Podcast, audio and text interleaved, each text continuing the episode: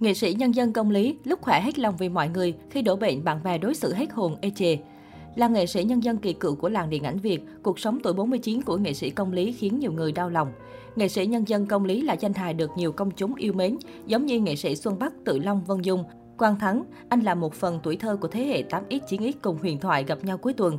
Cuộc sống riêng tư của nghệ sĩ công lý cũng thu hút sự quan tâm của công chúng.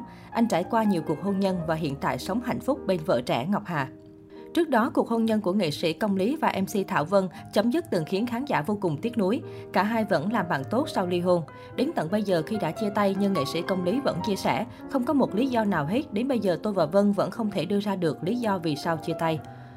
Ở tuổi xế chiều, nghệ sĩ nhân dân công lý gặp hạn sức khỏe giảm sút, anh không thể tham gia chương trình táo quân trong dịp Tết vừa qua.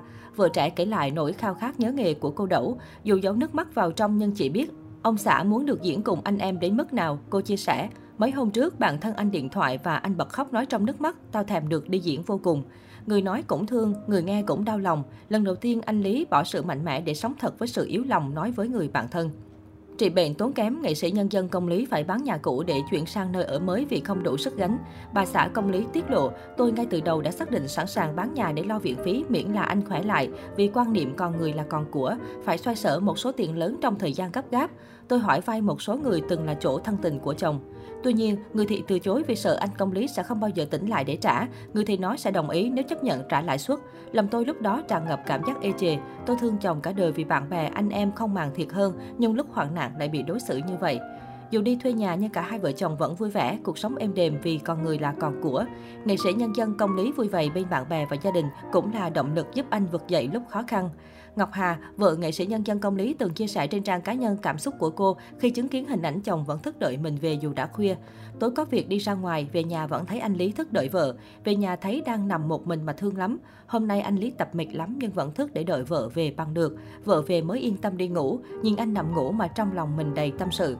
Từ ngày nghệ sĩ nhân dân công lý bị ốm, người kề cận chăm sóc làm tất cả mọi việc cho anh chính là Ngọc Hà. Nhiều khi tập luyện mệt mỏi, tâm trạng nam nghệ sĩ trở nên cáu gắt, nhưng sau đó anh luôn xin lỗi vợ. Từ ngày ốm, anh Lý ngoan lắm. Trước khi ra khỏi nhà, mình luôn dặn là ở nhà có bất cứ điều gì là phải điện thoại ngay cho vợ để còn báo người đến giúp. TV trong phòng ngủ mấy hôm nay đến thời kỳ đình công. Hôm nay anh Lý đang xem thì bất ngờ nó ngõm. Nghe lời vợ nên anh nhanh chóng điện thoại để thông báo. Mà vợ thì có biết sửa TV đâu. Thật thà đáng yêu thế, Ngọc Hà kể. Ngọc Hà kém nghệ sĩ nhân dân công lý 15 tuổi. Họ kết hôn vào tháng 1 năm 2021 sau 5 năm hẹn hò. Tháng 7 năm 2021, khi nghệ sĩ nhân dân công lý bất ngờ bị ngã tại nhà riêng, phải điều trị 3 tháng ở bệnh viện, Ngọc Hà từ một người phụ nữ chân yếu tay mềm phải gồng lên để trở thành trụ cột gia đình là chỗ dựa cho chồng. Cô cho hay hiện tại tình hình sức khỏe của nam diễn viên đang tiến triển tốt. Hồi tháng 7 năm 2021, nghệ sĩ nhân dân công lý gặp sự cố trượt ngã và mất thời gian dài để hồi phục.